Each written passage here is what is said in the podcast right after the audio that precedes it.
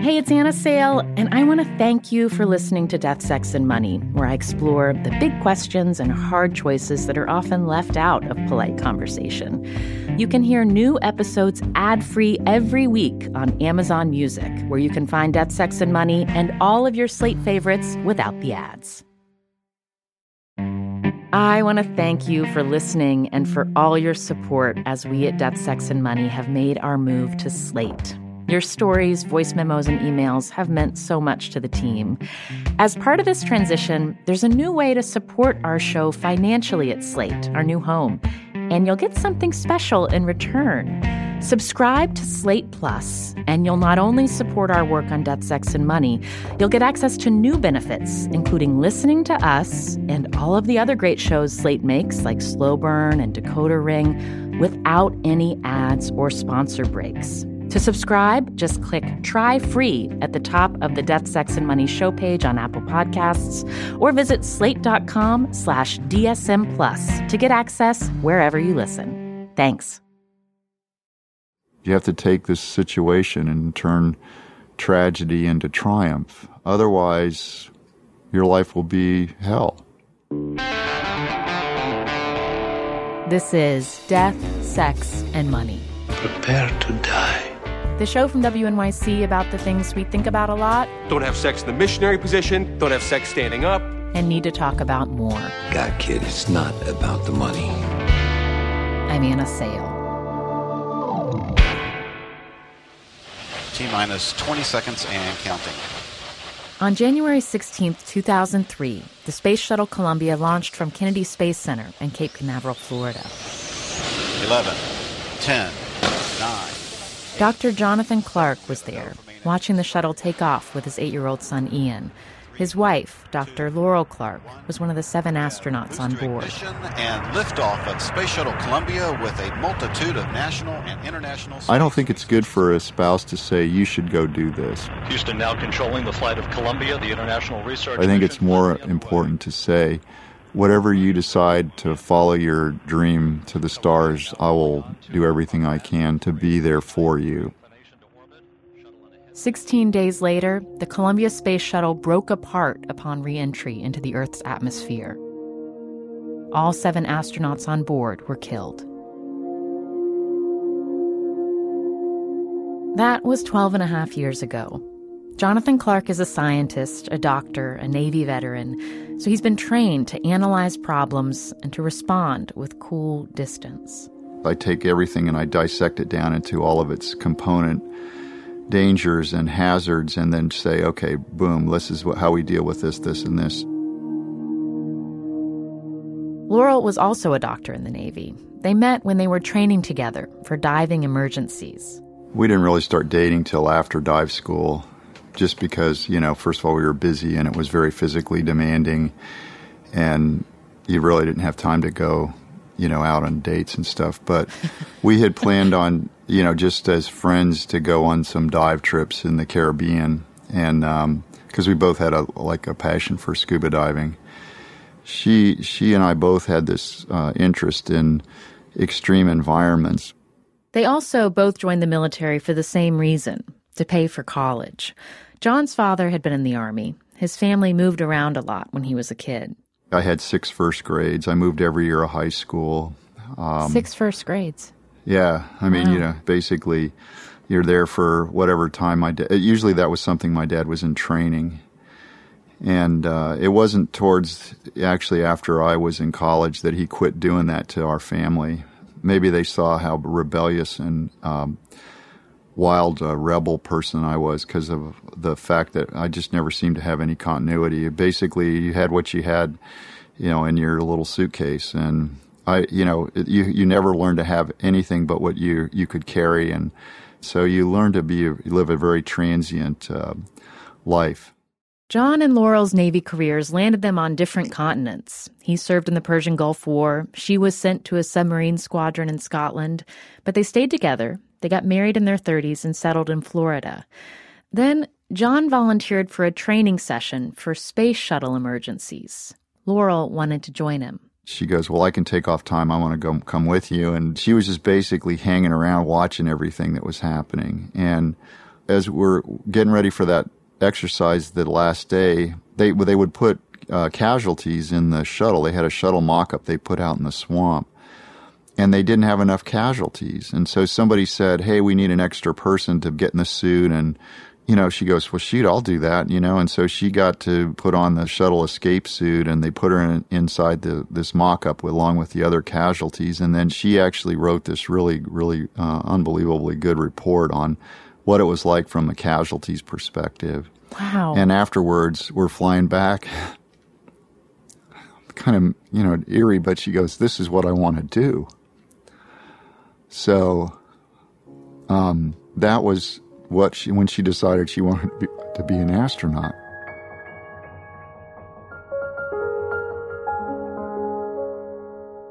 How much have you thought back on that story of her?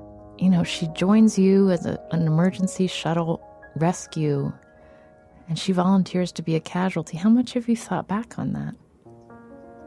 A lot. I mean, I think that if she hadn't had that exposure, she would have never even put that in her her list of things she might want to consider because it just seemed like so foreign. Once that uh, idea crossed her mind, it was like, well, this is what I want to do. Laurel applied to NASA, and around the same time, she got pregnant. How did you decide to become parents?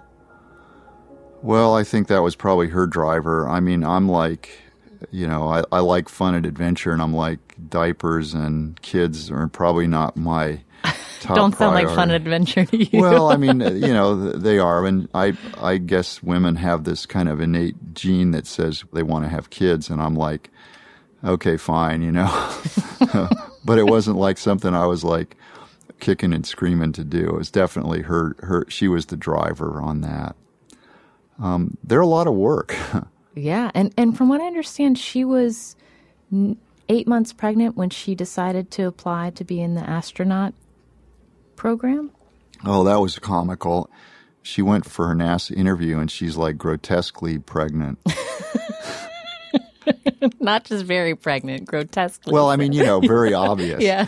And and she said, well, it was great because she didn't have to do any of the medical tests because they do all these tests, you know, which probe you and stick things in you, and you know, they could, she she could do some of them, but she couldn't do anything that involved X-rays or anything.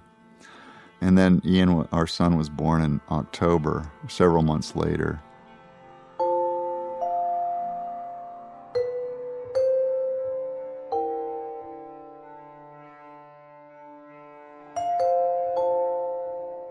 The Columbia shuttle mission was her first into space. What did you talk about together when you knew she was going? Well, um, I was assigned to NASA because the Navy had an obligation to co-locate us. Because of my, you know, interest in things related to uh, extreme environments, I did an, a, you know, a fairly in-depth analysis of shuttle and spaceflight risk, and it didn't really jive with the the the standard NASA.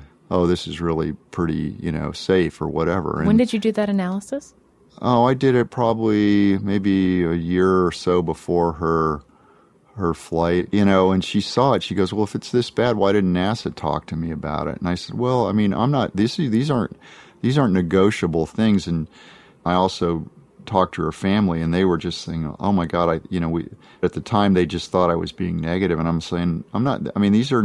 It's not like I'm being negative. These things really happen. These bad things really happen." So you were you were in the position of, of wanting to be a supportive spouse while also having put together data that showed that a shuttle mission is more dangerous than what NASA tells us. Well, I mean, any, actually, flying anything in space is dangerous. I mean, the fact is that you're going real fast. You've got a lot of, you know, energy f- uh, in the form of chemical potential energy and speed and altitude and all those things. And those things don't just, you know, you can't just magically will them away. You have to deal with them.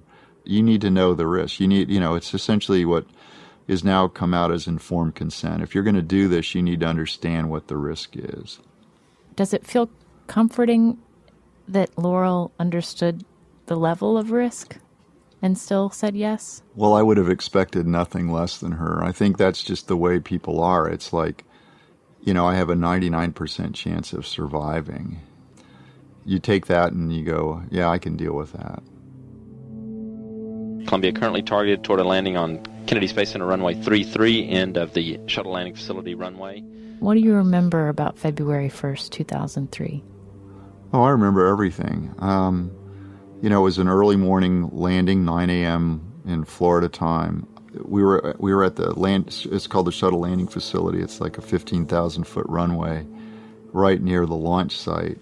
Aboard the shuttle on the flight deck are Commander Rick Husband and pilot Willie McCool, flight engineer Kalpana Chawla, and uh, mission specialist Laurel Clark. On the lower deck of the shuttle. so we're in the. There's a stand there right at the midfield of, uh, you know, like a bleachers, and there's a countdown clock. The countdown clock is counting down, and then there was some radio chatter that was broadcast over the public address system. And Columbia, Houston, we see your tire pressure messages, and we did not copy your last. Roger. Uh, and it was very clear to me that that was not something you would ever hear unless something was awry. And I thought, wow, that's weird. They're having a problem with the tire pressure. Columbia, Houston, UHF com check. Columbia, Houston, UHF com check. And then um, we have family escorts, which are astronauts assigned to the each family member. You know, so we have these folks that are assigned there, and all of a sudden you start seeing their cell phones going off, and you see that just kind of ashen white, you know, like stare, you know, that thousand yard stare they had. This is Mission Control Houston. Flight controllers here in Mission Control have declared a contingency. And then all of a sudden it was just like one of those things you see after the, you know, like when Reagan was shot, where everybody's rushing to their Suburbans and throwing you in and z- zooming down the highway. So you got thrown into a car? Oh yeah, yeah. And we were driving on the wrong side of the road. We were on the we were on the left side of the road, just hauling ass to the um, crew quarters, which was part of the sh- you know part of the Kennedy Space Center area, and that's where we were supposed to meet them when they came back after we got to watch the shuttle land. So, um, you know, we're in there, and I, you know, because I work in there, I had a key to the flight surgeon's office, and I went in there and I turned on the TV and I saw the breakup over Dallas. These pictures apparently coming into us from Texas. It would appear a catastro- catastrophic incident having happened there in the skies over Texas. Once again, NBC bureau chief. Wait, so you you find out from television? Yeah. When yeah. you're with the other families. Well, the other families were in the room next door. Yeah. And then, you know, the head of Kennedy Space Center, who's a former astronaut, Bob Cabana, called us all in, you know, the families and the kids. And he, he, um, he told everybody, and there was this unbelievable wail from everybody the the women, the kids. You know, I just cried, but I, but I mean, there was this like god awful, blood curdling screaming, yelling, crying. You know, but it's like it's like an animal mortally wounded. It was horrible. I still remember that sound to this day. Coming up, how John learned to be a single father while still grieving for Laurel. It was really hard on Ian. He kept saying, you know, you're really bumming me out. And it's like, yeah, I'm sorry, you know. And so I basically tried to put him on the road and, you know, go see relatives or, you know, whoever, you know, and of course, everybody that was involved grieved to their own extent. So um, I don't know that he ever had any normalcy after that.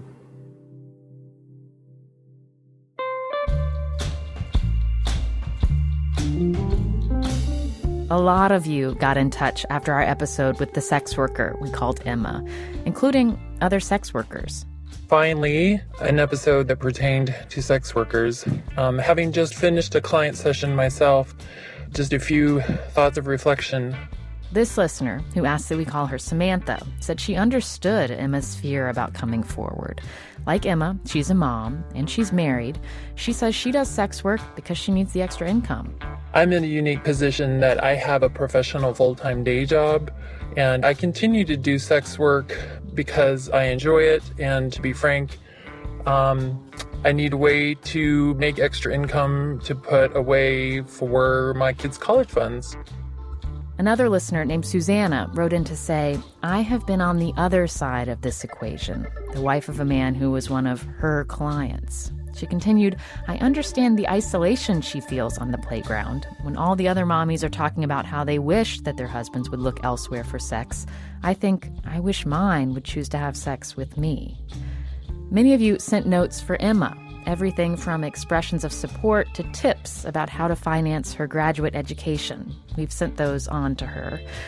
And some of you were frustrated that the episode didn't also mention that other sex workers enjoy the work they do. There are so many sex workers out there who would love to tell you how awesome their job is and how righteous they feel. A listener named Ruben wrote in from New Mexico. He continued Sex work is at a very delicate moment in our country, and decriminalization of sex workers would create wonderful opportunities for thousands of women, men, and trans people to extricate themselves from the shadows. We listen to and read all of your responses. You can email us anytime at deathsexmoney at wnyc.org. We also share what we hear back from you in our weekly newsletter. You can subscribe to it by going to our website, deathsexmoney.org slash newsletter, or we're trying a new thing. You can text the word newsletter to 69866, and we'll text you back to get you signed up then and there. Again, text the word newsletter to 69866. On the next episode, Yesi Ortiz, Power 106. Yesi Ortiz. She's the afternoon DJ at an LA hip hop station, and she's raising her sister's six kids. She petitioned for custody after the kids were put in foster care. At the time, Yesi was 24 years old. And here I am doing my testimony about what am I going to do? It's six birthdays, it's six dentist appointments, it's, you know, what do you do for a living? How much money do you make? I mean, you are just stripped down.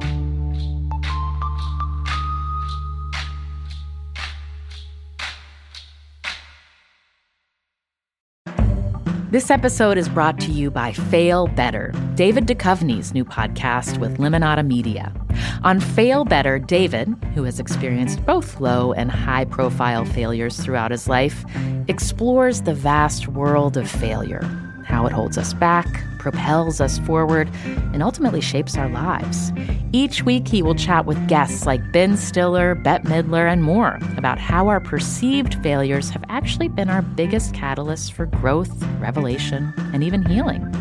Through these conversations, he hopes listeners can learn how to embrace the opportunity of failure and fail better together. Fail Better is out now wherever you get your podcasts.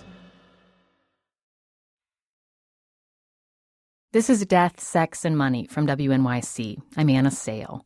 Within hours of the Space Shuttle Columbia's breakup, Jonathan Clark and his son Ian were put on a flight home back to Texas. We were on this plane and flying back to uh, Houston. And so I'm sitting there thinking, I'm going to beat feet out of there. You know, I'm going to get my SUV. I'm going to take the dog. I'm going to put Ian in there, go to the bank and get as much cash as I can, and and leave. I mean, like off the grid, leave, disappear. And I and I, I, if I could have done it, I would have done it. But as soon as we landed, they split Ian and I apart, and um, which which tore my plan to shreds. It was NASA that did yes, that. Yes, yes. My, uh, you know, a, a good friend of Laurel's was a Canadian astronaut. She took Ian and I went ended up going over to one uh, one of the astronauts' house. You know, as a Navy guy, my response to something catastrophic is just drink a lot. So I got pretty drunk, and their plan, from what I gathered in talking to folks afterwards, was basically to just get me drunk as quickly as possible. I don't know how many hours later, I'm probably in some stupor, and they tuck me away and just get me through the night you know, I don't remember much till the next morning. What'd you drink? Um, mostly, I think vodka, you know, heavy heavy duty liquor.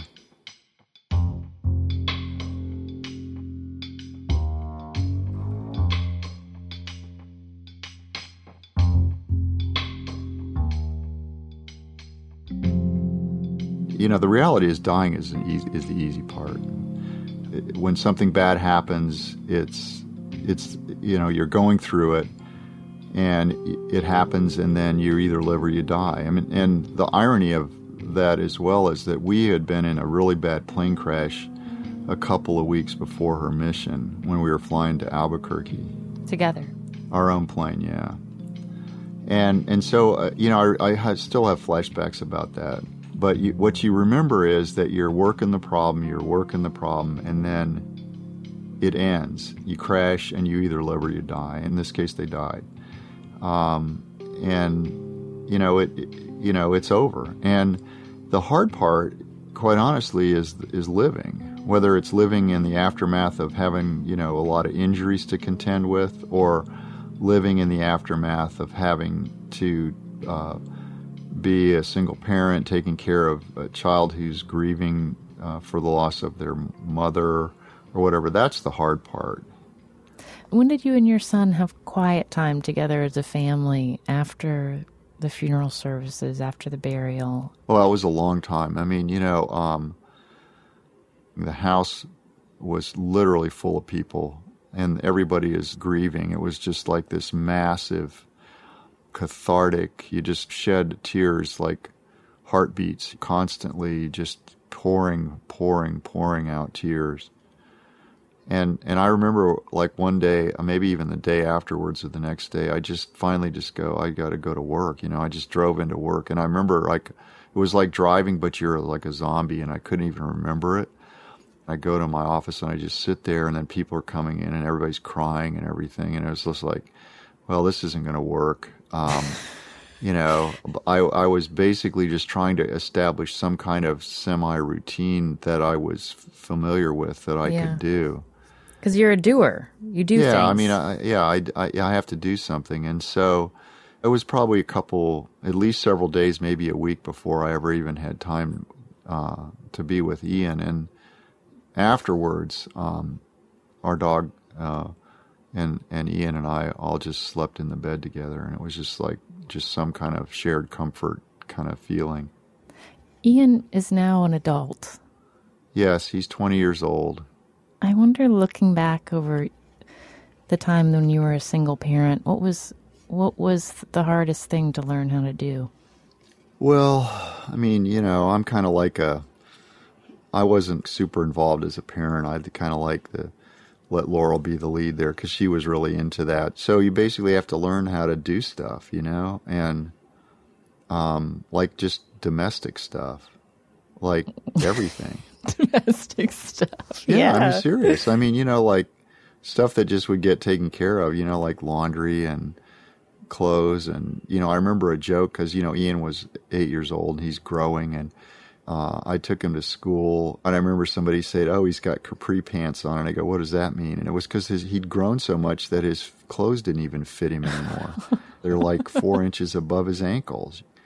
And it wasn't until somebody kind of mentioned that, hey, you need to get your kid some clothes.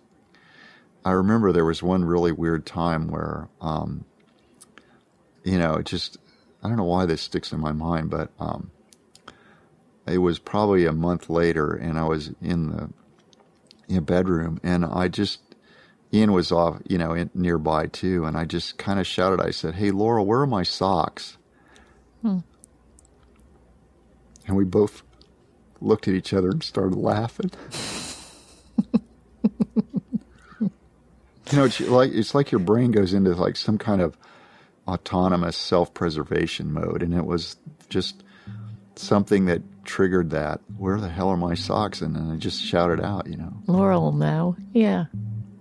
it happens, you know. John kept working for NASA. The year after Laurel's death, he joined the team that closely studied the causes of the Columbia disaster, including how each astronaut died. Did anyone try to talk you out of joining the investigation? There were people that thought it was not a good idea because I had a family connection, but my psychiatrist said, "Look, this is what he knows. I mean, there's probably nobody in our group that knows this better than he does." So I was going to do it.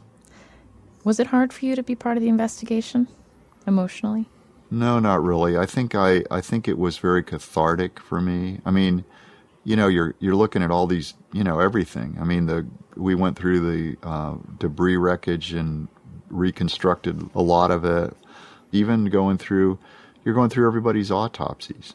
But you also have to have this kind of higher calling that says, this is a commitment to the future and to make sure that this works, we have to do this. And who better to do it than somebody who's got a personal investment in it, which I certainly did. Yeah. You know, and I've I've been exposed to a lot of death in my my career, both as in medicine and the military. A lot of death, a lot of death. So you just get used to this. I mean, to be angry is is somewhat of a a negative emotional uh, experience, and so what you have to do is you go it's about finding cause, not fault or blame. In other words, you know, what is it that led to this that is a cause that you can affect or change or remediate the next time so it doesn't happen, as opposed to it's these bastards who are to blame.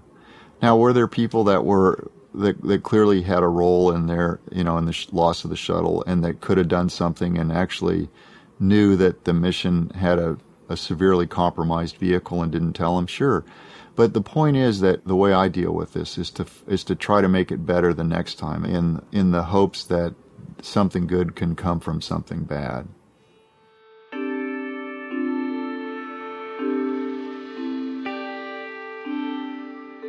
Do you think of yourself as a widower? Well, I'm not. I don't like that. I mean, it's a weird term anyway. Um, so I, I would say no. I'm not going to carry that around. I got married recently, and you did. when did you get married? Uh, in January. How's that feel? It was great. Who did you marry?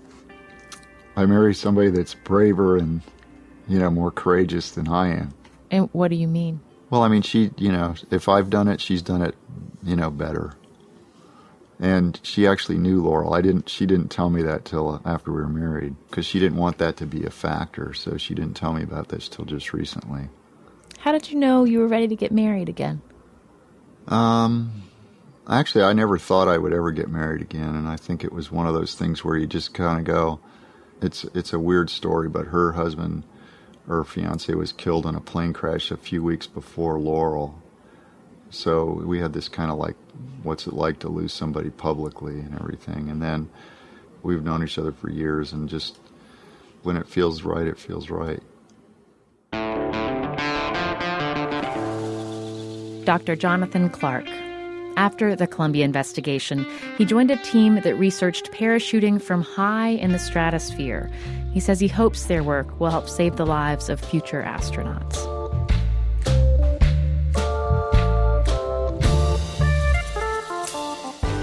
Death, Sex, and Money is a listener supported production of WNYC. The team includes Katie Bishop, Emily Botein, James Ramsey, Destry Sibley, and Andrew Dunn.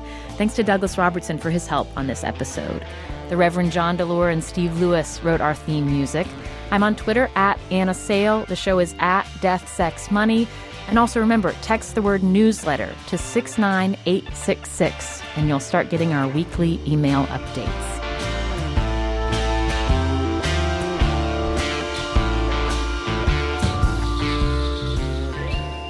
Is there anything you want to make sure you say that I didn't ask about? I love being quiet, so I'm. If you're done, I'm done. I'm Anna Sale, and this is Death, Sex, and Money from WNYC.